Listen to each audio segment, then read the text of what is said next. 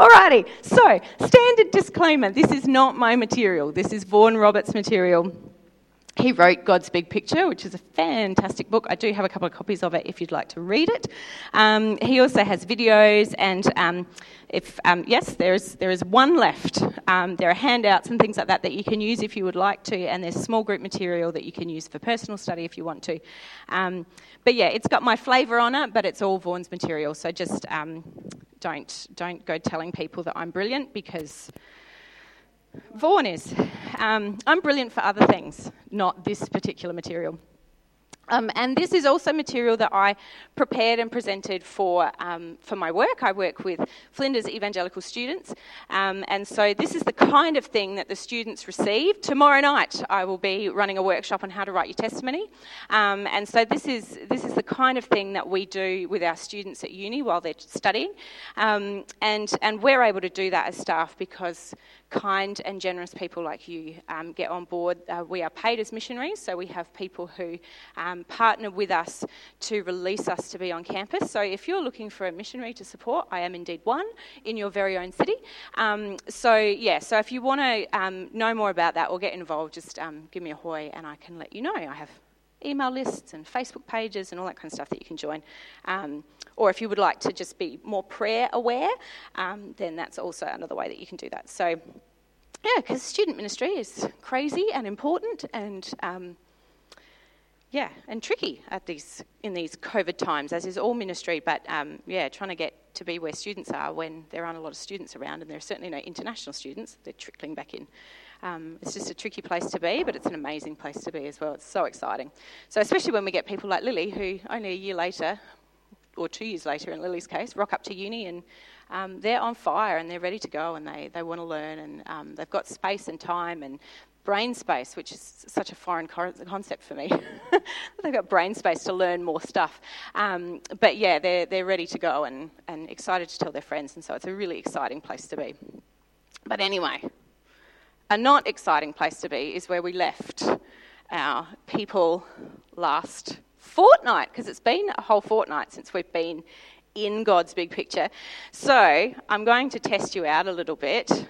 Ian's got his notes out, so I expect all the right answers from you, Ian. But feel free to anyone who doesn't have the notes to, um, to shout out. We are following three different ideas in God's big picture.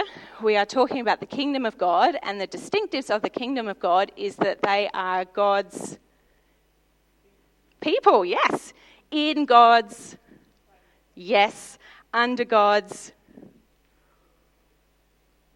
rule and blessing. Yeah, so we're assessing each of the different eras of the scriptures through are they God's people? Are they in God's place? And are they under his rule and blessing? So that's, that's our sort of starting point. We are in part two of unit, well, it's unit five, it's part two of the partial kingdom. So we have started in Eden with the P of the kingdom. Pattern Look at you go. You are on this. The pattern of the kingdom, unit two, was with the fall. Another word for died. Perished. Nice one. The perished kingdom. I'm going back to my notes, so I'm, I'm even cheating. Uh, part three is when Abraham receives the. Yes, the promised kingdom. And then this particular um, era of the Bible is the P, not Passover, but partial, yes. So we've got part two of the partial kingdom. So we've already looked at um, that God's people were identified as his people. He took them up out of Egypt and declared them his people and said, I will be your God and you will be my people. And they were under his rule and blessing. He gave them the law at Mount Sinai and um, he said, Obey this law and I will continue to, um, you will continue to be my people. So then we've got the second half of the partial kingdom, which is place and king. So this is where we see them enter the promised land, and this is where we also see the beginning of the kingship system. Um, and so we're going to cover a massive whack of scriptures today. We're going to be running from Numbers through to Kings. So it's it's a big Big portion, so strap in. Here we go. So, God's place from Numbers to Joshua. So, we've, we, we've got the, if you've got your notes, we've got that little picture with the story so far. So we've seen that we've, we've had the pinnacle in the Garden of Eden, we've had the fall where we've dropped right down to absolute base point, and then we've seen this steady increase as people are being reunited to where they need to be as we've gone through Exodus and the law and the building of the tabernacle. We're on an upward trajectory, which is very exciting. Okay, so God's place. So the promise that was initially given to Abraham um, was, "To your offspring I will give this land," um, from Genesis 12:7. And that land is Canaan. Uh, so, and they know that they're heading towards Canaan. We see the partial fulfillment of this in Numbers to Joshua, where, but the, the thing that's sad is that they've had this high point where Moses has received the, the law on the mountain, and then he's come back down again, and the people have they've got bored and got a bit restless, and they've built this idol, and they've started offering sacrifices to it, and so they've literally just come out of Egypt. They've just seen what God can do in parting the waters. Moses takes a moment to spend some quality time with God, and all goes wrong, which must be what it's like pastoring a church, Neil. You take a weekend off and you come back to mayhem um, and, and chaos. Um, and so, so the story of Numbers is a story of disobedience and delay, which makes me think of Thomas the Tank Engine. You've caused confusion and delay. Like it was just, it's, sorry, I have small children. it's the worst thing they could possibly do is cause confusion and delay. And so we have disobedience de- and delay in Numbers. So the grumbling begins immediately after they leave Mount Sinai. They sort of say, we would have been better off in Egypt. We would have, at least we would have been warm and well fed. We would have houses that we could live in. We were mistreated, but we had food accessible to us. So then, of course, God does all the manna and the rock and the water and quails and all these things. He looks after his people really well, but the people, that better the devil you know stuff, they're not quite sure where they're going and they think, surely we were better off back where we were. But they make this journey towards the land flowing with milk and honey. Um, and uh, and they send these envoys. So they send um, Joshua and Caleb into the land to get a bit of a recce of what's going on there. And, um, and they come back and they say, It's a land flowing with milk and honey. It's an amazing place. There are some people there already, but it's an amazing place. And the Israelites go, What? We're scared of the people. We're, that's, that's no go. We're not, we're not going to keep going there. We're terrified of what's going on in there, that there are people that we would have to confront, and so we would definitely be better off back in Egypt. So the problem is that that shows such unbelievable ingratitude and unbelief. Moses parted the waters because God gave him the capacity to, to rescue them from Egypt. They'd just seen 10 plagues and the Passover happened. They've just had the law given to them on Mount Sinai and they've gone, oh, there are some inhabitants, we don't want to go in there, even though it's the land that God has promised them. They're not trusting that He's actually going to give them victory over these people and that it's actually going to be okay once they get there. And so, because of that incredible ingratitude and unbelief, God says, well, that's it. Only Joshua and Caleb will live to enter the land. So instead of a journey taking just a few months, they took 40 years to wander the wilderness, basically waiting for the last one to die out. So that only Joshua and Caleb would be the living members that, had, um, that would enter the land. So when they get to the plains of Moab, which is just the other side of the Jordan that's overlooking Canaan, which is now modern day Israel, they're on these, they're higher up, sort of separated by, by the River Jordan. That's the beginning of um, Deuteronomy. And we see a whole series of blessings and curses in Deuteronomy. And we get Moses' farewell sermon, where he pleads with the people don't do what we did. Don't make the same mistakes as us. Trust the Lord your God. So he says in Deuteronomy 28 1 If you fully obey the Lord your God and carefully follow all his commands, I give you today, the Lord your God will set you high above all the nations on earth. If you obey you will receive infinite blessing. If you disobey, you will be cursed. Deuteronomy 28:63 says, "Just as it pleased the Lord to make you prosper and increase in number, so it will please him to ruin and destroy you. You will be uprooted from the land you are entering to possess."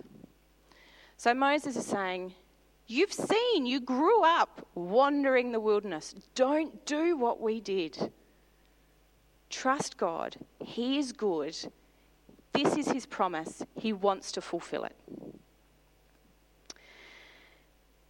So then they enter the land. Joshua leads them in, and we have conquest and uncertainty is the theme of Joshua.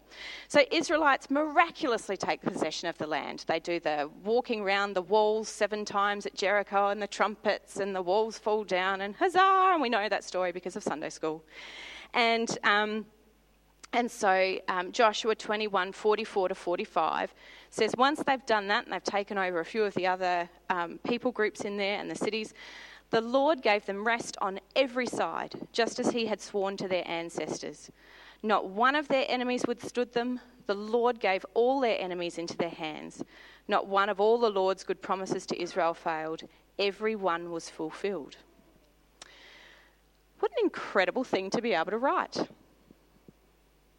to say that when you are at battle, invading a country, which, given today's politics, would be seen as fairly negative, God wanted them to do it. Um, and we, we know that God is good. Um, so they miraculously take possession of the land in a number of ways because that is God's intention for them and for that land. And so we see that God's kingdom has established. God's people are in God's place and they're still under his rule and blessing. They've got the laws, they've been, you know, they've been carrying the, the tabernacle with them as they go. And again, at the end of Joshua, we have a second farewell sermon as Joshua is on his deathbed. He also gives a hefty warning. He says, All will go well for you if you continue to follow God's rule, and, and you will be blessed. However, if you don't keep his rule, you will not be blessed. And so there's this big question mark that hovers over the end of Joshua. Will they keep the covenant and prosper, or will they disobey and be expelled? So we see in Joshua 23 12 to 13, Joshua says, But if you turn away and ally yourselves with the survivors of these nations that remain among you, and if you intermarry with them and associate with them, then you may be sure that the Lord your God will no longer drive out these nations before you. Instead, they will become snares and traps for you, whips on your backs and thorns in your eyes, until you perish from this good land which the Lord your God has given you.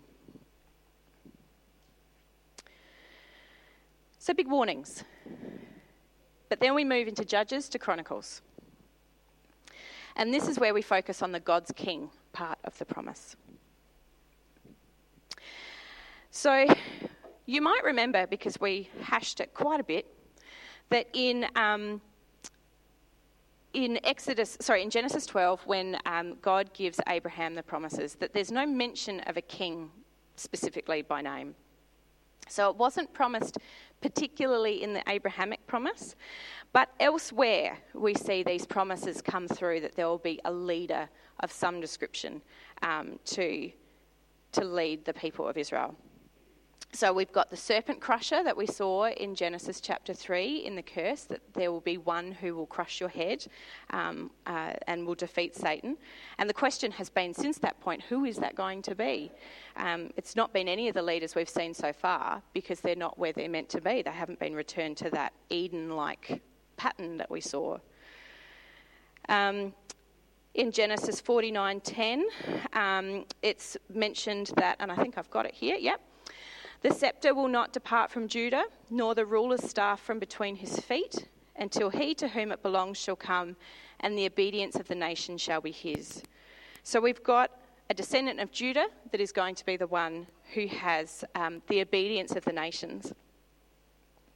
Moses, also, as part of the law given in Deuteronomy, um, talks about um, a king that will rule under God and give some warnings about what that king should not look like, um, but it will be somebody who reads the law daily um, and seeks to lead his people under God's authority. And that's from Deuteronomy 17 19, uh, which I do have. Um, the word of the Lord is to be with him, and he is to read it all the days of his life, so that he may learn to revere the Lord his God and follow carefully all the words of this law and these decrees. And that would qualify him to be a good and um, true ruler. Um, and a king is the subset of his promise of God's rule and blessing. So God's rule in his rule, God rules in his kingdom through his king. So it's an intermediary, a human person that can um, that can interpret God to the people and represent people, the people to God. Um, and so, so this kingship is kind of implied, though it's not necessarily specifically um, sort of promised to Abraham, but it's certainly promised throughout the rest of um, the Old Testament. So the partial fulfillment of God's king comes in Judges to 1 Kings 11. Um, so um, Judges, though, if you've ever read Judges, it's quite it's quite depressing reading. Um, it's just a cycle of sin and grace. Um, so we've got the cycle, Judges 3 7 to 11. Um, this is where it's spelt out. The Israelites did evil in the eyes of the Lord. They forgot the Lord their God and served the Baals and the Asherahs. The anger, uh, the anger, the anger of the Lord burned against Israel, so that he sold them into the hands of Cushan Rishathaim, king of Aram Naharaim, to whom the Israelites were subject for eight years. But when they cried out to the Lord, he raised up for them a deliverer, Othniel, son of Kenaz, Caleb's younger brother, who saved them. The Spirit of the Lord came on him so that he became Israel's judge and went to war. The Lord gave Cushan Rishathaim, Rishathaim, king of Aram, gosh, should have practiced this before, into the hands of Othniel, who overpowered him. So the land had peace for 40 years until Othniel, son of Kenaz, died. So you had this constant cycle of sin, judgment by God, and destruction they cried out to the Lord. He showed mercy. He raised up a judge to lead them out of the situation. And then there was peace, normally until that judge died. And then the whole process started again. The problem is identified in Judges 21 25 as in those days, Israel had no king, everyone did as they saw fit. So the priestly system was set up. There was sacrifice that was being given to um, the on the altar to the presence of God in the tabernacle. But there was no one to actually unify and lead the people um, and to, to be the one who was re- like reading the scriptures daily and communicating that to the people. Um, so and the people recognized it, and God knows it. So in 1 Samuel, we get the, a false start. We get the first king. Um, Samuel is the last judge, and it's his responsibility then to anoint the king. Um, and part of what is um, part of what is problematic is that when the people come to Samuel, they say, you are old. This is 1 Samuel 8 5. You are old, and your sons do not follow your ways. Now appoint a king to lead us, such as all the other nations have. Now, asking for a king was not the problem, because God has always intended that they would have a king. What was, pro- what was the problem is that they, they said that they wanted a king such as all the other nations have. God Himself was not enough for them. They wanted to be just like everyone else. So, despite the fact that they were distinctly different, they had been called God's people. They were circumcised to indicate that. They lived apart, they had a whole sacrificial system. They were supposed to avoid all the Baals and the Asherah poles and all those sorts of things. But just like every other nation, they wanted a king. They wanted a king to be able to broker peace deals and um, lead the army and make sure that politically they were in a safe position. And so God was angry because of their motivation, not because of their request. So he gave them the king that they asked for. He gave them Saul, the giant man, the um, powerful and charismatic man. He was anointed, he was rejected because eventually he got, went a bit mad, just to put it lightly. David was anointed. He came and he fought Goliath. And we expect that he will be then, because Saul is going on this crazy power trip and throwing liars at people, and um, particularly David, and creates this whole sort of anti David sentiment. And so David is forced to flee. We expect him to take the throne. He's been anointed by God, he's been sought out by God, then sought out by Samuel, and he's been anointed. And we expect him to take the throne, but Saul has his.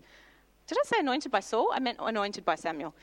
Um, and then, um, but Saul has his own agenda, and so he runs David out of the kingdom. And it's not the only time that we see the suffering and rejection of a king before they enter their glory. So we've got David, anointed, forced to flee before he eventually becomes a king after God's own heart.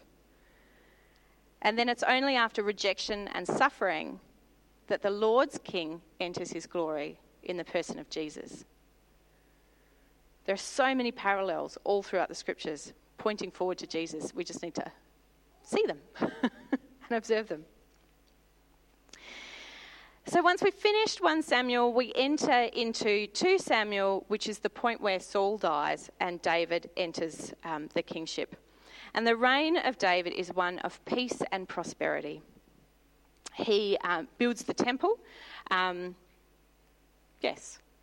No, Solomon builds the temple. David builds the palace. Yes. So he builds the palace. So it's a set, a, a an indication that we are here. We are in the land. We're no longer using tents to live in, we are in established places. Um, and, and the whole region is in under great peace.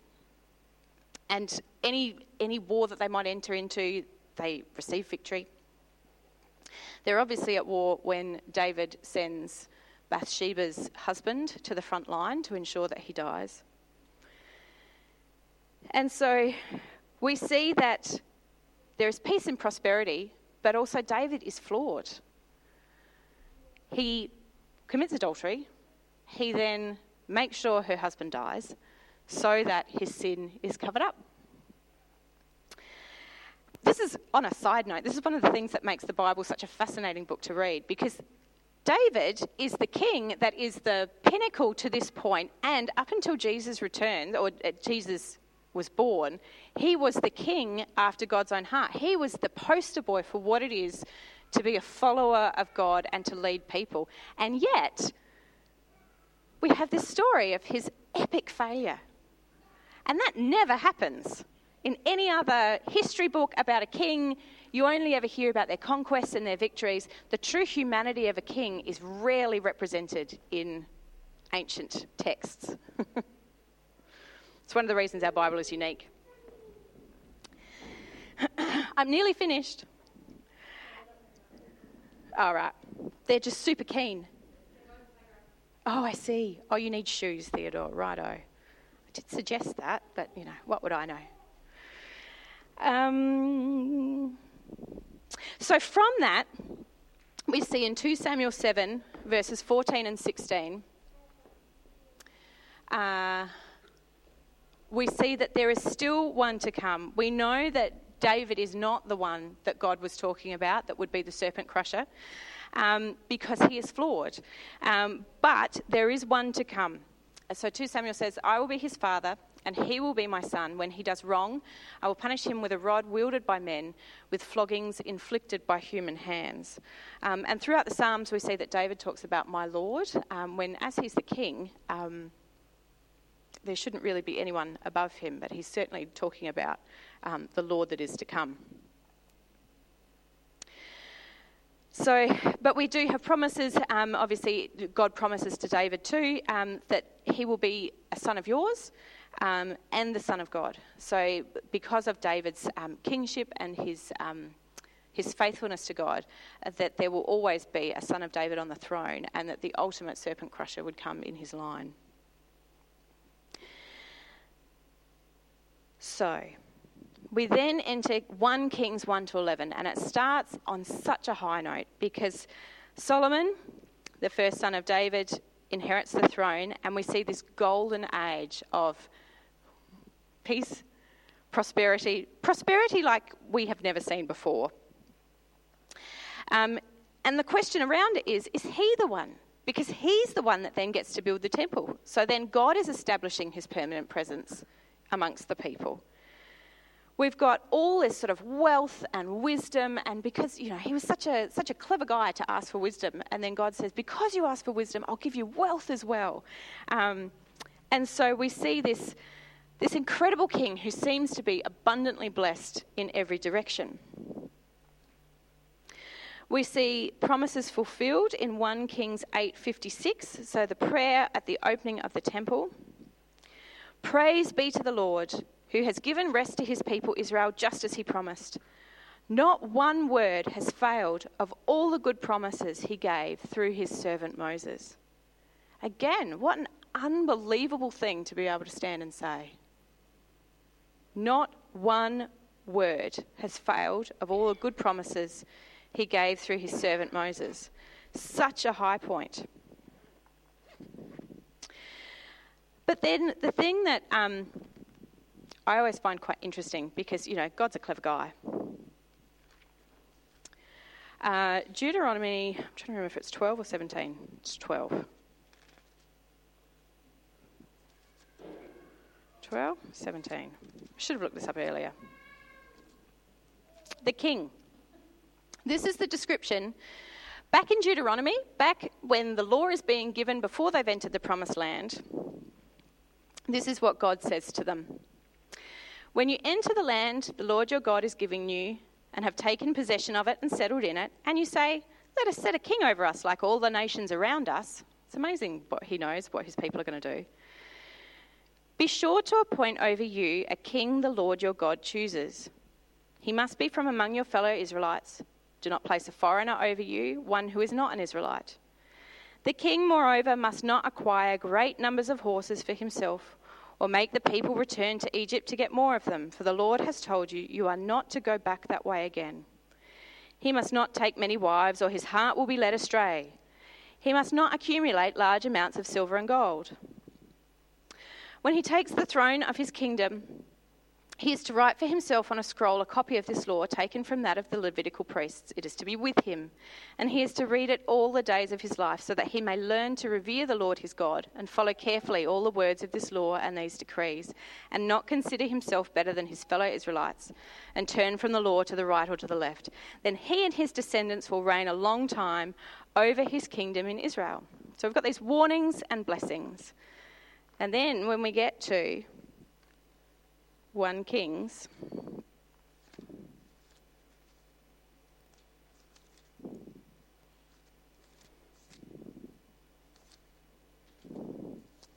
I may have to give a précis.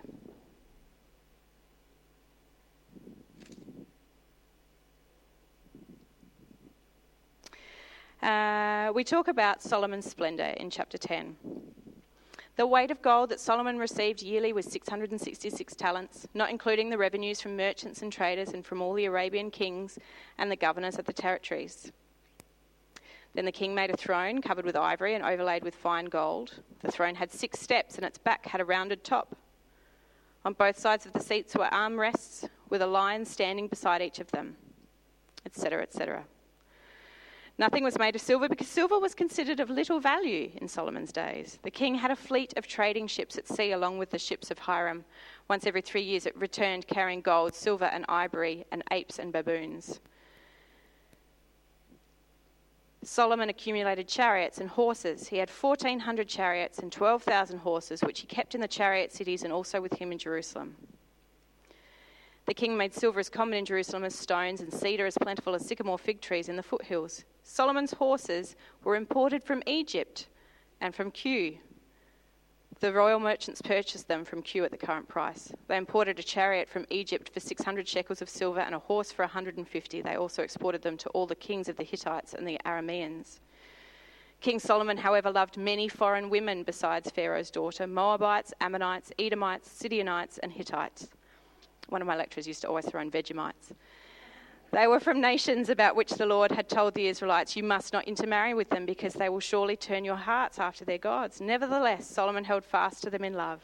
He had 700 wives of royal birth and 300 concubines, and his wives led him astray. As Solomon grew old, his wives turned his heart after other gods, and his heart was not fully devoted to the Lord his God, as the heart of David his father had been.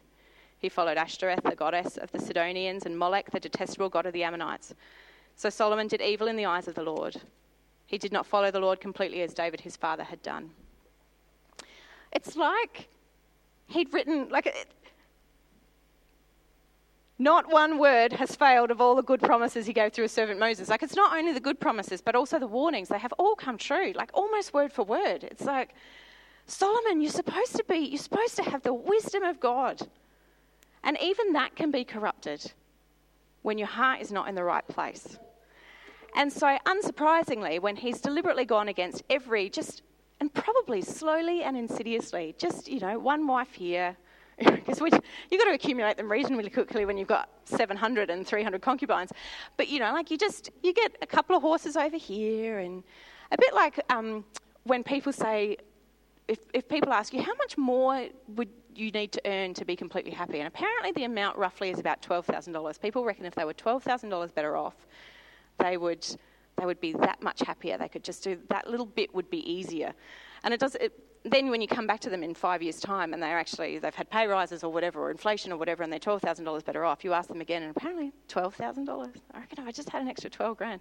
Amazingly, it probably works out to somebody's a new car every two years, or you know, like it's one of those things that you know, there's there's something on your list. It might be school fees that cost you twelve grand for a student, or whatever. Like it's just one of those things that you go, if I just mortgage repayments for six months. I don't know. I don't know.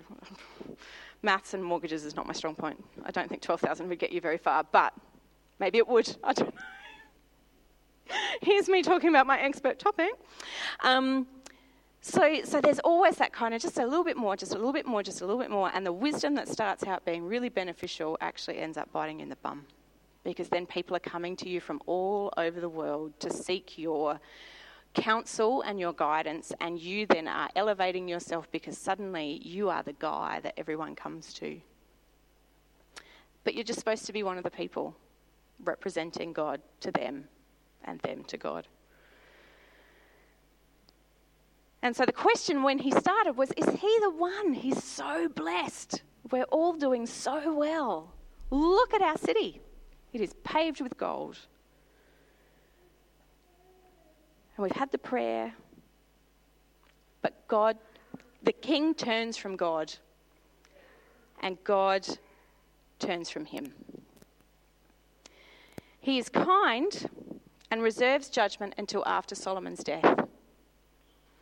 But that judgment is swift because as soon as Solomon dies, his two sons fight over the kingship. And the 12 tribes of Judah that have made up, 12 tribes of Israel that have made up the one kingdom are divided in two and never reunite again. We will talk about that more next week. But um, what we see up until this point, God's people are the Israelites. They are in his place in Canaan, they're in the promised land. They are under his rule and blessing. They have his laws. They have the sacrificial system where they can be made right with God. They have his king. And we see that it can be great. There were some really high points in amongst that with David and with Solomon. But like any toy that we've had as a kid that's normally a model of something else model plane, model car, dollhouse, doll so many of our toys are just smaller reproductions, or in the case of dolls, life like reproductions of of things that are so much more than you can capture in a model. Like model planes are fun, but they don't really do anything unless you've got like a remote control one, but even then, you can't get in it. Like a model points to something bigger and better than itself. So does this partial kingdom. We're just seeing a glimpse of what it could be like. Um, but it obviously has the capacity to go wrong. So, next one is called the. Can anyone? Does anyone want to take a stab? A stab guess? We're looking at um, prophets. So, what could be the type of kingdom? What was that? Not promises. You've looked ahead, Ian. I can see you being sneaky. If we've got prophets, what do they do? Yes, prophesied. So we've got the prophesied kingdom next week. So hold on to your hats because that will also be a good one. Um, let me pray and we'll go from there. Lord God, we thank you for your word. We thank you for its intricacies and its constant pointing forward to your Son.